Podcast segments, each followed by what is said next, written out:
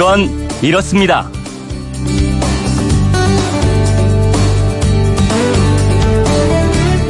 안녕하십니까 오승훈입니다. 보통은 열흘 간격으로 오는데요. 올해는 20일 만에 왔습니다. 초복, 중복, 말복하는 복날 얘기입니다. 오늘이 말복이에요. 복날은 갑을 병정하는 천간에서 일곱 번째인 경으로 시작하는 날이 날에 오는데요. 올해 말복은 왜 중복이 지나고 20일 만에 왔을까요?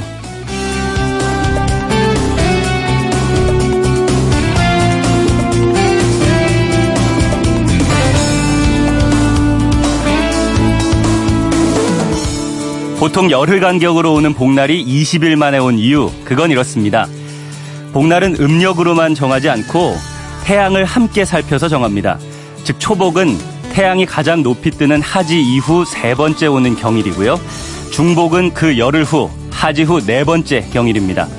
말복은 다시 열흘 후에 올 때가 많긴 하지만 반드시 그런 건 아닙니다. 입추라는 절기가 지나고 첫 번째 오는 경일을 말복이라 했거든요. 따라서 어느 해에는 말복이 중복 다음에 열흘 만에 오기도 하고 어느 해에는 중복 지나고 20일 만에 오기도 하는데요. 이렇게 20일 만에 오는 걸 옛사람들은 넘을 월자를 써서 월복이라고 했습니다. 이 더운 복날 땀 뻘뻘 흘려가면서 보양식을 만들 분들도 계실 텐데요. 요즘 수산물, 농산물 가릴 것 없이 모든 물가가 다 올랐잖아요. 근데 그 와중에도 가격이 좀 착한 보양식이 있어요. 바로 전복입니다. 평소 비싼 몸값을 자랑하는 전복이 작년보다 싸게 거래되고 있는데 중국 수출량이 줄고 국내 양식의 생산량이 늘었기 때문입니다. 안 그래도 복날만 되면 매출이 두 배, 세 배 오르곤 하는 전복. 영양분이 많아서 딱 한 마리만 먹어도 몸보신에 충분하다고 하는데요. 마지막 복날, 말복 더위를 전복 한 마리로 넘겨도 좋을 것 같습니다.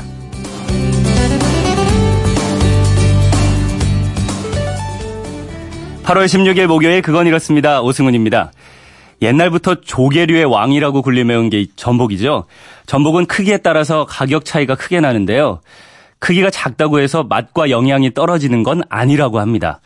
작은 전복은 조금 더 부드럽고 단맛이 있는 반면에 큰 전복은 탱탱한 식감이 더 좋고 담백하다고 그럽니다.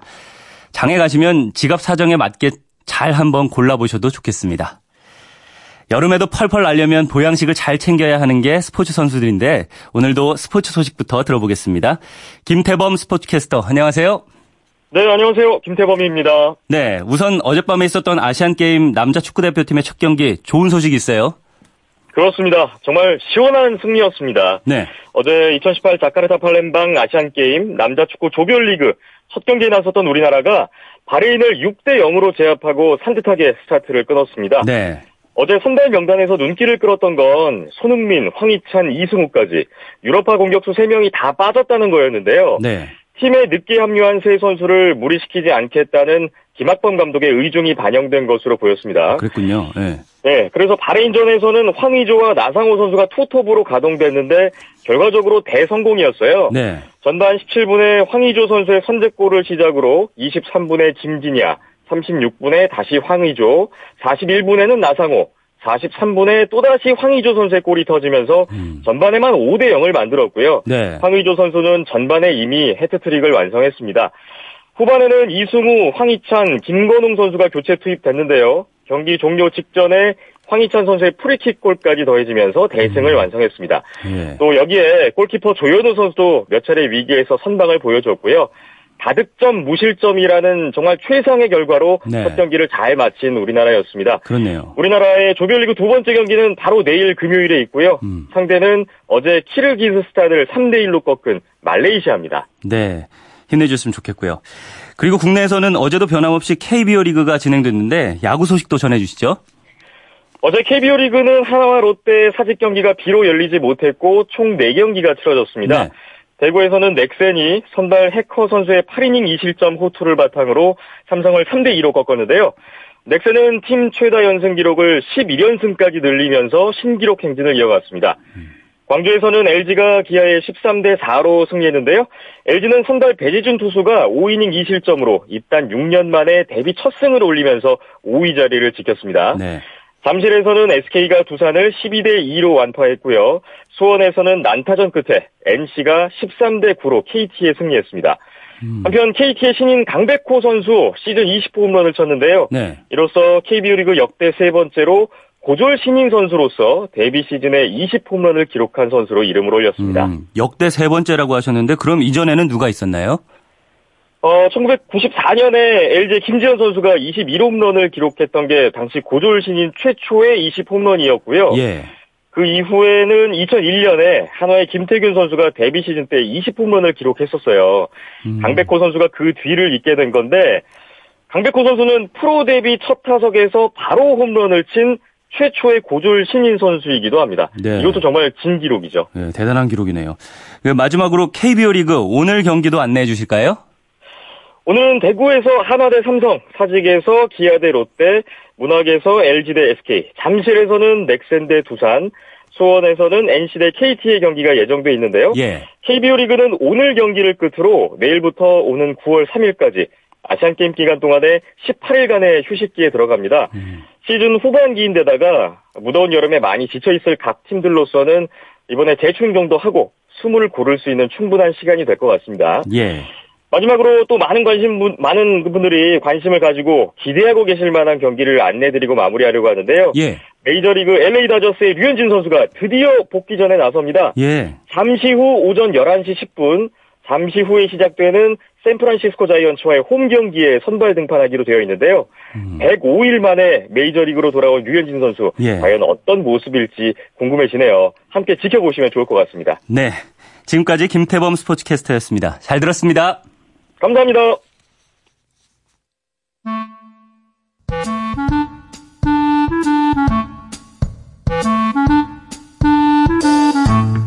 오늘을 꽉 채워줄 생활 정보를 알려드립니다. 오늘을 채우는 여자 배아량 리포터 나와 있습니다. 안녕하세요. 네, 안녕하세요. 네, 오늘은 어떤 생활 정보 알려주시나요? 오승훈 아나운서는 과일 좋아하시나요? 좋아하죠. 저도 진짜 좋아하거든요. 근데 평소에 많이 드세요? 많이는 못 먹는 것 같아요. 왜냐면 깎기가 귀찮아가지고. 왜 과일 고를 때 색이 진하고 더 예쁜 걸 고르게 되잖아요. 그렇죠. 아무래도 보기 좋은 게 맛도 좋을 거라는 생각 때문에 그런데요. 맞습니다. 한 조사에 따르면 전 세계적으로 모양이 예쁘지 않아서 버려지는 과일과 채소가 26%나 된다고 합니다. 26%나 돼요? 네. 이렇게 와. 선별 과정에서 맛에는 차이가 없지만 표면에 흠집 났다는 이유로 정품 판정을 받지 못하는 것들을 못난이 과일이라고 해요. 음. 이름 앞에 못난이가 붙긴 했지만 껍질 벗겨보면 그 속은 다른 것들이랑 똑같거든요. 네. 그래서 오늘은 조금 더 싼 값에 팔리고 있는 못난이 과일에 대해서 말씀드려볼까 음. 해요. 이 못난이 과일들만 모아서 파는 건가요?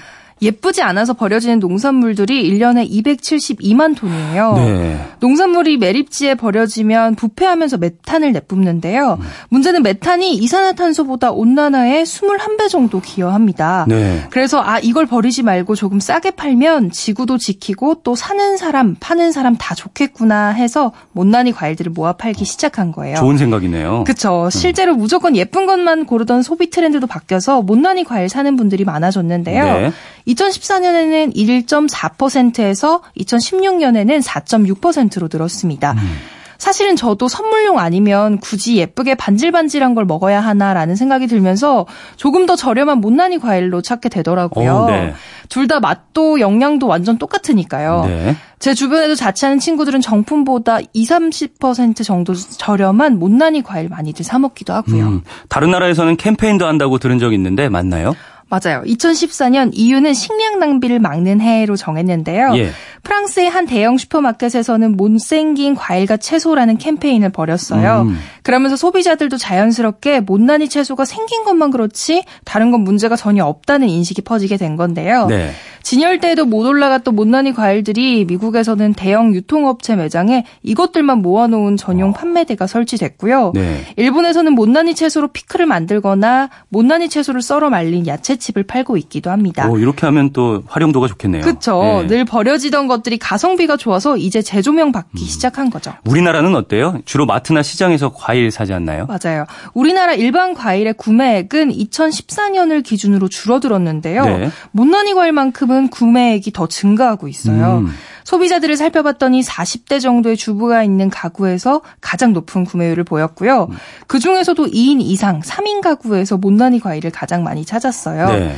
그리고 못난이 과일은 대형마트에서 가장 많이 팔렸고요. 다음으로는 기업형 슈퍼마켓, 온라인, 백화점 순이었습니다. 네. 실제로 한 장터에서 우박 맞은 사과를 모아서 절반 가격으로 판매했어요. 근데 판매 2시간 만에 모두 팔릴 정도로 인기가 좋고요. 오, 예. 또 요즘은 아예 B급 과일들만 취급하는 가게도 생겨나고 있어요. 그렇군요. 정품보다 많게는 70%나 저렴하다 보니까 입소문 나서 예약으로도 판매를 하고 있을 정도고요. 아니면 못난이 과일을 가공해서 귤 스프레드, 자두조림으로 재탄생시키기도 하는데요. 이것도 찾는 분들이 그렇게 많다고 합니다. 아, 이렇게 늘고 있네요. 어떻게 하면 구매할 수 있나요? 직거래 장터는 농부의 시장이라는 곳을 방문해 보시면 좋을 것 같아요. 농부의 시장은 서울시가 장소를 제공하면 여러 곳의 농가에서 참여하는 건데요. 네. 못난이 과일을 판매하는 농가가 있는 곳은 광진구 어린이 대공원이에요. 네. 8월은 너무 더워서 쉬고요. 이제 9월부터 다시 시작해서 10월까지 진행될 텐데 매주 수요일, 목요일에 열립니다. 또 인터넷으로도 구매하실 수 있거든요. 음. 검색창에 B급 과일, 못난이 과일, 아니면 기스과라고 치시면 전문적으로 취급하는 사이트들이 뜨고요. 아니면 요즘은 소셜 커머스도 많이 찾으시잖아요. 예. 거기서도 옵션에 못난이 과일이 있어서 좀 더 편하게 구매하실 수 있습니다. 네, 농부의 시장 그리고 인터넷 검색 기억해두면 좋을 것 같네요. 보기 좋은 과일이 먹기도 좋다는 말은 못난이 과일에는 해당되지 않는 것 같아요. 오히려 겉모습으로 판단하지 말라는 말이 더 맞는 것 같네요. 오늘을 알차게 채울 꽉 찬 정보였습니다. 지금까지 오늘을 채우는 여자 배아량 리포터였습니다. 감사합니다. 네, 감사합니다.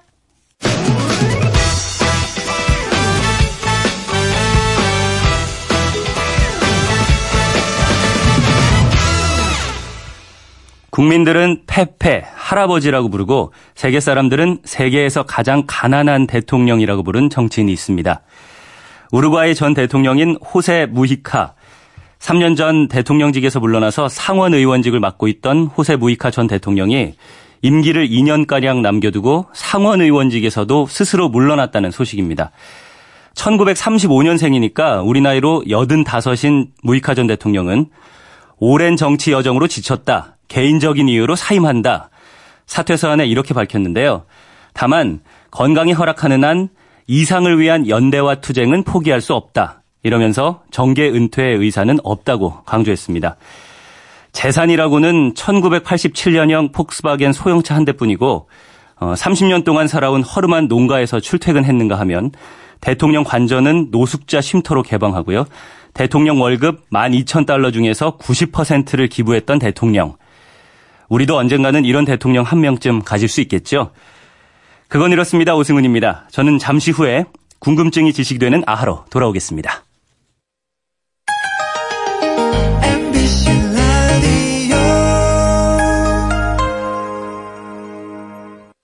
왜라는 말을 다른 나라 사람들은 어떻게 소리낼까요? Why? 세상의 모든 왜라는 궁금증에 대한 대답을 들려드립니다. 궁금증에 대한 가장 친절한 설명서. 그건 이렇습니다.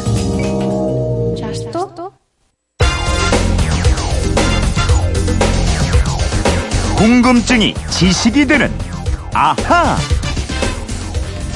기존 청약 통장보다 조건이 좋은 청년 우대형 청약 통장이 출시됐죠. 10년 동안 최대 연 3.3%의 높은 금리에 이자 소득 비과세 혜택까지 주고요. 기존 주택 청약 종합저축처럼 청약 기내 소득 공제 혜택까지 모두 챙길 수 있는 상품입니다. 조건이 좋은 청년, 청년 우대형 청약 통장이 출시됐다는 뉴스를 들으셨는데요. 휴대폰 뒷번호 5242 쓰시는 청취자가 이런 궁금증을 보내주셨어요. 청년 우대형 청약 통장이 새로 나왔다고 해서 가입하려고 합니다. 이 통장에 가입하면 아파트 청약도 가능하다고 하던데요. 현재 청약 제도가 어떻게 되어 있는지 궁금합니다 하셨는데요. MBC 이영은 아나운서와 오늘은 이분 궁금증을 풀어드리겠습니다. 안녕하세요. 안녕하세요. 네. 요즘 서울 같은 경우는 집값이 다시 들썩이고 있다는 소리가 많아서 내 집 마련이나 주택 청약을 생각하는 분들은 마음이 좀 급할 것 같아요. 네, 오죽하면 이런 말도 있더라고요. 서울 집값이 가장 싼 날은 바로 오늘이다. 음, 근데 오승근 아나운서 네. 우리나라에서 땅값, 집값이 가장 싼 동네가 서울에 있다는 거 혹시 아세요? 서울에 있다고요? 네. 말도 안 돼요. 서울 집값이 얼마나 비싼데? 어, 진짜입니다. 우리나라에서 땅값이 제일 싼 동네는 일원동입니다. 일원이라서 일원동. 네. 아 근데 더 찾아보니까 더 싼 곳이 있었어요. 아, 더 싼 곳이 있어요. 네, 이것도 비슷한 거예요? 네. 네. 바로 삼전동입니다. 아, 삼전. 삼전. 이거 우리는 아재 개그 좋아해서 이런 거 계속 하면 좋을 것 같은데 청취자 여러분들은 이거 안 좋아하실 수도 있어요. 그러니까 이제 그만하고 네. 우선 청년 우대형 청약 통장에 대해서 자세히 간단히 알려주시죠. 네, 그러겠습니다.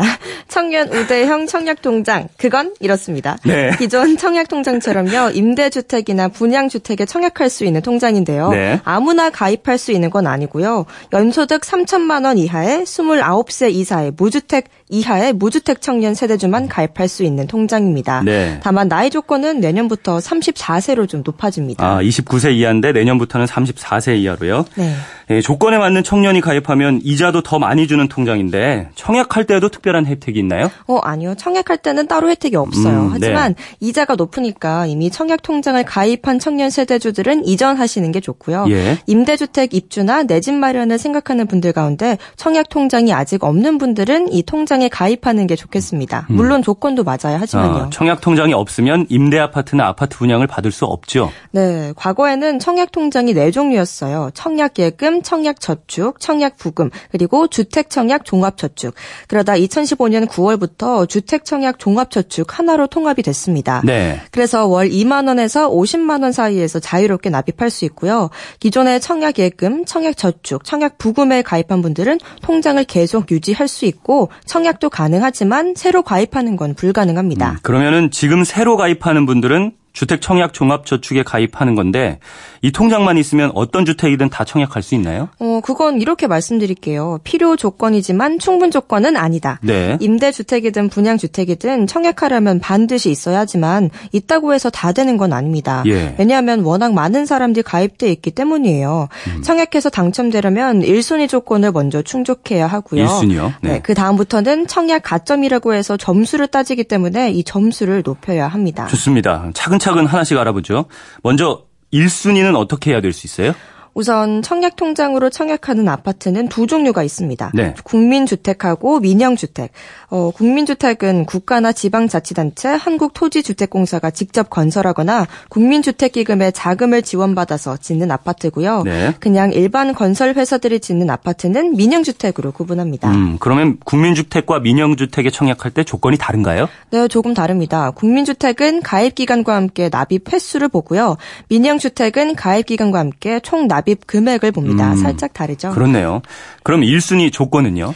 어, 청약통장에서 가입해서 1순위가 되려면요. 수도권 지역은 가입해서 1년이 지나야 하고요. 예. 수도권 외 지역은 6개월이 지나야 합니다. 음. 근데 집값이 많이 오르는 지역은 투기 과열지구나 청약 과열 지역으로 지정이 되는데 음. 이런 지역은 2년이 지나야 1순위가 됩니다. 음, 지역에 따라서 6개월에서 2년이 지나야지 된다고요? 네. 그럼 지역에 따라서 1순위 기간 조건이 다른 거네요? 네. 서울 같은 경우는 현재 25개구 모두 투기 과열지구예요. 따라서 서울에서 1순위가 되려면 되면 2년이 지나야만 하는 겁니다. 네. 좀 전에 국민주택은 납입 횟수를 본다고 했는데요. 수도권에서는 청약통장 납입금을 12개월 이상, 그러니까 12번 이상 내야 1순위가 되고요. 수도권 이외의 다른 지역에서는 6번 이상 납입해야 합니다. 음. 그리고 투기 과열지구와 투기 과열지구와 청약 과열지역은 24번 이상 내야 1순위가 됩니다. 음, 국민주택은 횟수를 본다. 이거 꼭 기억해야겠네요. 네, 정말 중요한 겁니다. 네. 그리고 민영주택은 납입 횟수가 아니라 납입 금액을 만족해야 하는데요. 예. 이 금액은 지역별로 또 아파트 전용 면적별로 달라요. 음. 가장 많은 분들이 선호하시는 85제곱미터 이하 기준으로 말씀드리면 서울과 부산에서는 300만 원, 기타 광역시는 250만 원, 그 외 지역은 200만 원 이상을 예치해야 1순위가 됩니다. 서울과 부산은 300만 원, 광역시는 250만 원. 알겠어요.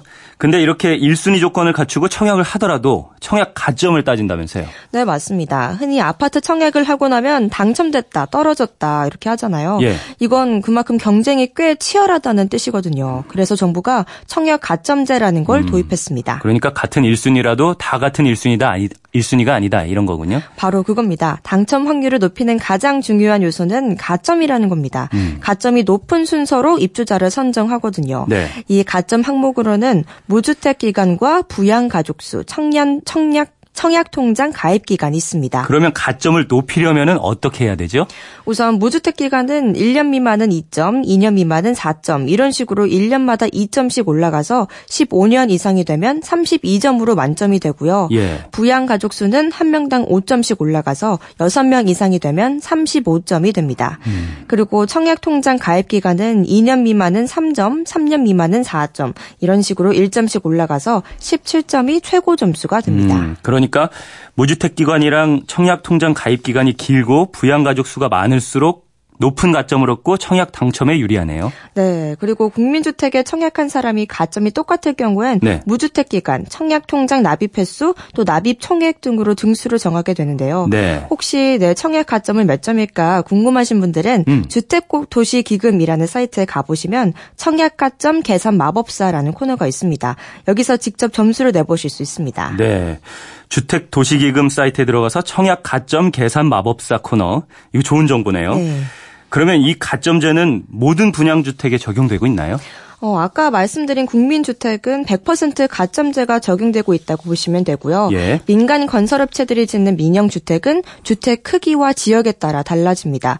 즉 전용 면적 85제곱미터 이하 경우 수도권 공공택지에서 짓는 건 100%, 투기 과열지구에서도 역시 100%, 그리고 청약 조정 대상 지역에서는 75%의 물량이 가점제 대상이고요. 네. 그외 지역은 40% 이하에서 자치단체장이 그 비율을 결정합니다. 그럼 85제곱미터 이상 큰 민영 주택에서는요? 어, 수도권 공공택지는 50% 이하에서 자치단체장이 결정하고요. 투기과열지구는 50%, 청약 조정 대상 지역은 30% 가점제를 대상으로 그렇군요. 합니다. 가끔 뉴스에 평생 한 번도 어려운 당첨을 수십 번씩 당첨됐다는 사람도 나오던데 이거는 어떻게 된 거예요? 어, 그건 특별공급제도를 악용한 건데요. 다자녀 가구라든가 장애인, 신혼부부 등 사회적 배려가 필요한 계층에게 별도로 공급하는 물량이 있습니다. 네. 갈수록 이 물량이 늘어나고 있는데요. 음. 그래서 위장 전입을 한다거나 청약 전에 일시적으로 부양 가족을 들려서 점수를 높인다거나 음. 가짜로 이혼을 하고 역시 가짜로 혼인을 한다거나 이런 식으로 불법, 편법을 동원해서 분양을 받고 있는 겁니다. 그렇군요. 이런 사람들이 받으면 뭐 정상적이고 주택이 꼭 필요한 분들에게 오는 기회가 사라지는 거니까 잘좀 가려내야겠네요. 네. 오이사인님 궁금증이 좀 풀리셨나요? 준비한 선물 보내드리겠습니다. 오늘은 여기서 인사하겠, 인사해야겠습니다. 지금까지 궁금증이 지식이 되는 아하 이영은 아나운서였습니다. 수고했어요. 감사합니다. 정인의 노래 듣고 오겠습니다. 옥탑방입니다.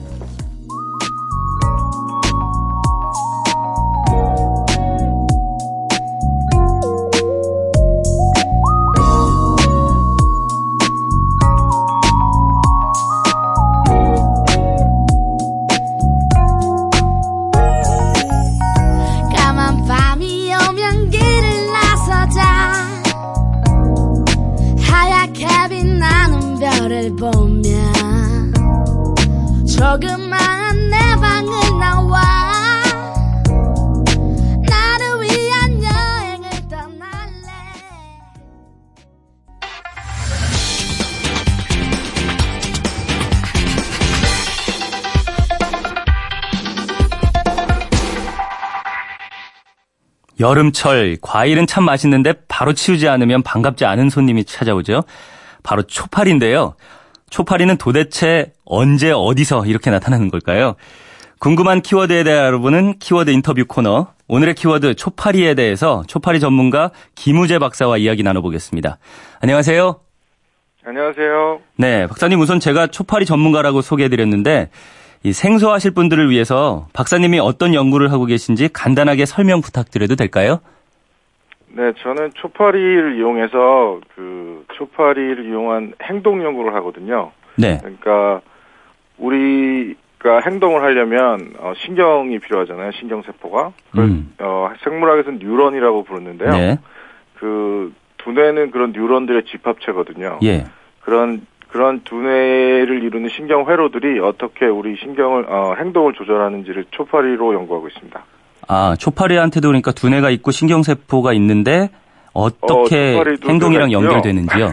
네. 네, 초파리도 뇌가 있고 네. 초파리 뇌에는 10만 개가 넘는 세포가 있어요. 아, 예. 신경세포가. 그렇군요. 네, 인간은 뭐 1조 개가 넘는 어, 신경세포로 어, 뇌가 이루어져 있지만 초파리는 10만 개 정도의 신경세포로 이루어진 뇌를 가지고 있고 음. 그리고 어 자, 우리가 아주 쉽게 조작을 할 수 있거든요. 그 신경세포들을. 네. 그래서 인간과 비슷한 기능을 가진 그런 초파리 신경 회로를 연구하면 인간의 행동을 이해할 수도 있겠죠. 아, 그러면 이 초파리의 행동을 연구함으로써 인간의 행동을 연구하기 위해서 하는 건가요? 주로 이유가? 그렇게 직접적으로 비교하기는 어려운데요. 예. 를 들어서 어 2017년에 이제 노벨상을 초파리 유전학자들이 탔거든요. 네. 그런데 그 사람들이 탄 이유가 그 초파리도 그렇고 사람도 그렇고 일주기 행동이라는 걸 가지고 있어요. 그러니까 일주기 밤이 행동이요? 되면 자고 낮이 되면 예 밤이 되면 자고 네. 낮이 되면 일어나잖아요. 음. 그러니까 저희가 모든 동물들은 대부분 24시간 주기에 맞춰서 생활을 하거든요. 예. 근데 그 24시간 주기를 맞춰서 생활하는데 필요한 유전자들이 있어요. 음. 근데 그 유전자들이 초파리에도 있고 사람에도 있거든요. 아, 이게 유전적으로 뭐 비슷한 그런 게 있나요? 어, 그렇죠. 그, 그런 걸 보통 진화적으로 보존돼 있다고 하는데요. 예. 그러니까 아주 오래전에 우리랑 초파리가 공통 조상을 가지고 있었을 거잖아요. 음. 그, 그 공통 조상이 가지고 있던 특징을 여전히 초파리도 가지고 있고 인간도 가지고 있으면 초파리에서 연구한 그 유전자들의 특징을 인간에게서 찾을 수 있는 거죠. 아, 그렇군요. 그럼 이제 초파리에 네. 대해서 조금씩 또 알아보면요. 초파리는 네. 뭘 먹고 사나요? 날파리랑은 다른 건가요? 그 날파리라는 건 그냥 그 세속적인 얘기고 초파리는 영어 어그그 그 정식적인 학명은 드로소필라 멜라노 게스터라고 하고요. 네. 학명은 되게 예쁜 이름이에요. 그러니까 해석을 하면 라틴어인데 네. 해석을 하면 이슬을 사랑하는 동물이라는 뜻이거든요. 아 실제로 그러면 이슬을 먹고 살아요? 아마도 그, 그 동물, 그, 그 초파리를 처음 발견한 사람이 그 네. 새벽에 그 이파리 같은데 이슬이 맺혀 있는 데서 초파리를 발견한 것 같아요. 음, 네. 그래서 그렇게 지었고요. 그, 왜 그 과일을 가만히 놔두면 막 그, 어, 어, 사이즈는 한, 한, 한, 어, 2mm에서 3mm 정도 되는 조그만 날파리들이 음. 날아다니죠? 예. 걔네들이 대부분 초파리들이에요. 아, 과일 쪽에 나타나는 것들이요? 네, 과일이나 아니면 음. 어, 알코올 냄새나 썩은 어떤 음식들이 있는데 나타나는 조그만 파리도 있어요. 그러니까 우리가 흔히 그 똥파리라고 부르는 파리들 있잖아요. 큰 파리들. 네, 좀 커요. 뭐 이런 파리들. 예. 그 파리들은 초파리가 아니고요. 예. 그 파리보다 한, 한 20배쯤 작은 그 파리들이 초파리들이에요. 음. 알겠습니다. 이 휴대폰 뒷번호 3237번 쓰시는 청취자께서요. 뭐 바나나를 네. 하나 뜯어 먹고 나면 몇 시간 후에 바나나에 초파리가 잔뜩 꼬이던데 초파리는 어디서 오는 건가요? 바나나에 초파리 알이라도 묻어 있는 건가요? 라고 질문을 주시기도 했습니다. 이게 진짜로 아, 바나나에 알이 묻어 있을 수 있죠. 네. 아, 그렇습니까? 묻어 있을 수 있는데 네. 몇 시간 후에 그 알이 부화해서 초파리가 될 수는 없어요.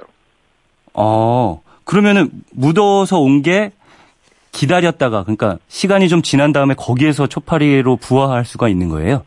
초파리 알이 초파리 성체가 되려면 네. 10일 정도가 필요해요. 아, 10일 정도요? 그러니까 예. 바나나 껍질이 집에 있는데 초파리가 금방 꼬이는 건그 음. 그 주변에 있었던 그러니까 우리 옆집이나 이런 데 있었던 초파리들이 그 냄새를 맡고 한 1km나 2km 밖에서도 찾아오거든요. 아, 네. 그러면 알이 묻어서 그 초파리들이 꼬이는 거죠. 어, 묻어서 오는 경우도 있고 밖에서 이렇게 냄새를 맡고 찾아오는 경우도 있다. 이렇게 생각할 수 있나요? 그런데 예. 그 알이 묻어서 오는 경우가 있을 수는 있는데. 예, 이런 경우에는 혹시 그 그러면 네. 그 묻어서 오는 경우에는 그, 그 알이 묻은 그 바나나가 집에 네. 열을 넘게만 있지 않으면 초파리는 거기서 부화할 수가 없어요. 아, 그렇습니까? 그럼 혹시 씻어서 먹는다면은 초파리가 안 생길 수도 있나요? 아니, 심지어 그 알을 먹어도 아무 문제가 없어요. 아. 그 초파리는 우리 그, 그, 그, 장에서는 부화할 수가 없거든요. 알겠습니다. 10일 안에 먹으면 된다. 그러면은. 아, 네. 예. 그니까 10일이 지나면은 뭐 알이 부화하기 시작하니까 그 알이 묻어 있는 알에 대해서는 10일 전에 먹으면 뭐 걱정 안 해도 된다 이렇게 말씀을 해 주신 아, 것 같고요. 그건 그건 아니고 그 알이 있어도 그 초파리가 알이 있어도 그 과일이 만약에 냉장고 안에 있으면 초파리 알이 부화할 수가 없어요. 아 그렇군요. 네. 음, 네. 그러면은 옆집에서 날아오는 경우도 있다고 하셨잖아요. 예, 옆집에 만약에 좀 쓰, 음식 쓰레기를 잘 안 치우는 분이 사시면 예. 우리 집에 초파리가 많을 수도 있어요. 어, 그거는 근데 우리 집을 만약에 저 같은 경우는 다 닫아 놓거든요. 네. 네. 그 가끔씩 환기시키려고 열고 이렇게 하는데 어디로 네. 들어오는 네. 거예요, 도대체? 초파리가요. 예. 그 얼마나 작냐면 그 모기장 있잖아요. 예. 그 모기장도 통과를 할 정도로 작아요. 음, 그러면 그러니까 주로 아무리 예. 밀폐를 잘 해놓으셔도 충분히 뚫고 들어올 수 있어요. 그러면 주로 방충망으로 들어온다 이렇게 생각하면 되는 건가요? 방충망뿐만이 아니라 그 문 사이에도 틈이 있잖아요, 보통. 네, 예. 예, 그 틈으로 충분히 들어오죠. 파리는 못 들어오겠지만 초파리는 들어올 수 있어요. 음, 근데 어디서 들은 얘기 보니까 또 냄새를 맡고 뭐 하수구를 따라온다거나 이런 식으로 들어오는 경우도 있다고 하더라고요. 하수구로도 네, 들어올 수 있습니까? 가, 예, 충분히 들어올 수 있어요. 근데 아. 그래서 이제 그 예방법 같은 거 물어보실 거죠? 예, 이따가 물어봐야죠. 여쭤봐야죠. 네. 네, 그, 그 하수구가 굉장히 골치 아픈 건데. 예. 그 하수구에서 초파리 애벌레들이 부화하는 경우가 많, 많이 있어요. 어, 근데 제가 알기로 이 하수구라는 게요. 뭐 S자형으로 네. 이렇게 생겼다 그러나요? 그래서 그 사이에 물이 차 아, 있어서 아, 네, 네. 벌레나 네. 해충이 네. 못 들어오게, 세균이 못 들어오게 막는 역할을 한다 이렇게 알고 있는데 그 뭐 물이 차 있는 하수구로도 초파리가 들어올 수 있다는 말씀이신가요? 어, 초파리 애벌레는 물이 있는 데서도 헤엄쳐서 들어올 수 있죠. 아. 초파리 성체는 못 들어와도. 네. 그렇군요. 네네. 예. 근데 뭐 그러면 말씀하신 그 예방법 말씀 좀 해주시죠. 그러니까 사실은 제가 이제 분명히 말씀드리고 싶은 건 저는 초파리를 예방하는 법을 공부하는 사람은 아니고 어, 네. 원래는 초, 초파리를 살리는 법을 연구하는 사람인데 네. 그러니까 초파리를 가지고 사실 그 유전자의 기능을 연구하는 사람이기 때문에 초파리 방지법은 잘 모르는데 그 예, 행동 그, 연구를 하시니까 아실 것 같아서 네네 네. 초파리 연구자가 되고 나서 하도 그런 질문을 많이 받아서 이제 예. 잘 알아요. 근데 가장 좋은 방법은 근본적인 원인을 제거하는 건데요. 네. 집 바깥에 그러니까 그 상온이나 이런데 더운 날 특히 과일 같은 게 나와 있으면 아니면 그 맥주병이나 소주병이라도 알코올 같은 게 남아 있는 병이 뚜껑이 열린 채 있으면 네. 초파리는 그런 그런 과일이 썩을 때 나오는 알코올 냄새나 그런 알코올 냄새에 아주 환장을 하거든요. 아 냄새를요? 네, 네 그 알코올 냄새요. 어 알코올 냄새요? 예, 에탄올 냄새죠. 그러니까. 네. 그 알코올이 냄새가 집안에 배어 있으면 초파리는 반드시 찾아오게 돼 있어요. 음. 그러니까 집안에서 그런 냄새를 없, 가 나는 물건을 치우는 게 가장 중요하고요. 네. 그러니까 청소를 자주 해야 된다는 얘기예요. 음. 네. 그 다음에 이제 그럼에도 불구하고 초파리가 나온다고 하시는 분들이 있거든요. 예. 그 경우는 대부분 원인이 하수구인데요. 그 하수구에다가 한 이틀이나 3일에 한 번씩 끓는 물을 부어주면 초파리가 거의 다 대부분 없어져요. 끓는 물을 부어주면요? 예. 네, 그러면 거기에서 자라고 있던 애벌레나 아. 번데기나 이런 알이나 이런 게 다 죽거든요. 예. 네. 그렇군요. 그런데 한 가지 궁금한 건 또 아까 냄새를 맡고 옆집에서 오거나 한다고 하셨는데 밖에서 네. 이 초파리의 후각이 정말 많이 발달되어 있는 건가요? 네, 초파리가 자기가 좋아하는 냄새가 보통 그런 알코올 냄새나 효모 이스트라고 그래가지고 왜 그 빵 만들 때 넣는 효모 가, 같은 거 있잖아요. 예. 그게 주로 주 식량인데요. 그 냄새는 한 2km 밖에서도 맡아요. 음. 개는 근데 아마 그거보다 더 멀리서 맡을 거예요. 아, 개보다는 못하지만 어쨌든 2km 떨어진 곳에 있는 음식물의 냄새까지는 아니다. 크기를 아, 따져보면 아, 초파리가 대단한 거죠. 초파리가 개보다 어. 몇천 배가 작을 텐데, 그죠? 네. 네, 알겠습니다. 그 후각이 그러니까 대단한 거죠. 예, 이제 좀 연구 얘기로 넘어가 볼게요. 어, 일반적으로 뭐 초파리는 이렇게 없애고 싶은 건데 2017년에 뭐 노벨 생리학사 수상자 중에 한 명이 마이클 로스베시 교수가 수상 소감으로 초파리에게 네. 고맙다라고 말했다고 아, 들었습니다. 박사님도 그렇고 네. 초파리에 고마움을 느끼는 분들이 있던데 뭐가 고마운 거죠, 네. 이게? 그러니까 이제 1901년도쯤에 미국에서 토마스 헌트 모관이라는 분이 초파리를 갖고 유전학 연구를 시작했거든요. 네. 네, 그 이후 그러니까 벌써 120년 정도가 지난 거죠. 초파리가 유전하게 모델 생물이 된 지. 그 이후에 초파리에서 밝혀진 유전자의 기능이 인간에게도 있다는 것들이 존, 아, 보존돼 있다는 것들이 계속해서 밝혀졌고 예. 통계적으로 보자면 인간에 있는 유전자의 한 65% 정도의 기능이 초파리에서 먼저 밝혀졌어요. 네. 그러니까 우리 몸을 조절하는 여러 가지 생리적인 기, 그 기능들을 조절하는 게 대부분 우리 몸에 있는 유전자들이거든요. DNA에 있는. 예. 그 유전자의 기능이 무엇이냐에 대한 공헌은 대부분 초파리에서 온 거죠. 어. 그렇기 때문에 로스바시 교수가 초파리한테 고맙다고 한 거겠죠. 아, 그렇군요. 그 유전, 유전이, 유전적으로 초파리랑 우리랑 좀 연관돼 있다고 생각하기도 어려웠었는데 초파리의 연관된 행... 정도가 아니 아니죠. 예. 거의 사실은 외계인의 입장에서 보면 초파리랑 인간은 DNA 레벨에서 보면 별로 다른 종이 아닐 수도 있는 거죠. 어, 그렇군요. 알겠습니다. 네. 일상에서는 초파리가 참 귀하고 귀찮고 그런 존재지만 과학적인 측면에서는 초파리가 참 고마운 곤충이었다는 생각이 드네요. 그동안 잘 알지 못했던 초파리의 활용도까지 알아본 인터뷰였습니다. 지금까지 초파리 전문가 김우재 박사와 이야기 나눠봤습니다. 박사님 감사합니다. 감사합니다. 네, 말복인 오늘의 날씨는 어떨까요? 기상청의 이효은 리포터 연결해서 날씨 알아보겠습니다. 네, 말복이긴 해도 어제보다 훨씬 덜 덥겠습니다. 구름도 많고요. 비가 오는 곳도 있습니다. 강원 동해안은 동풍의 영...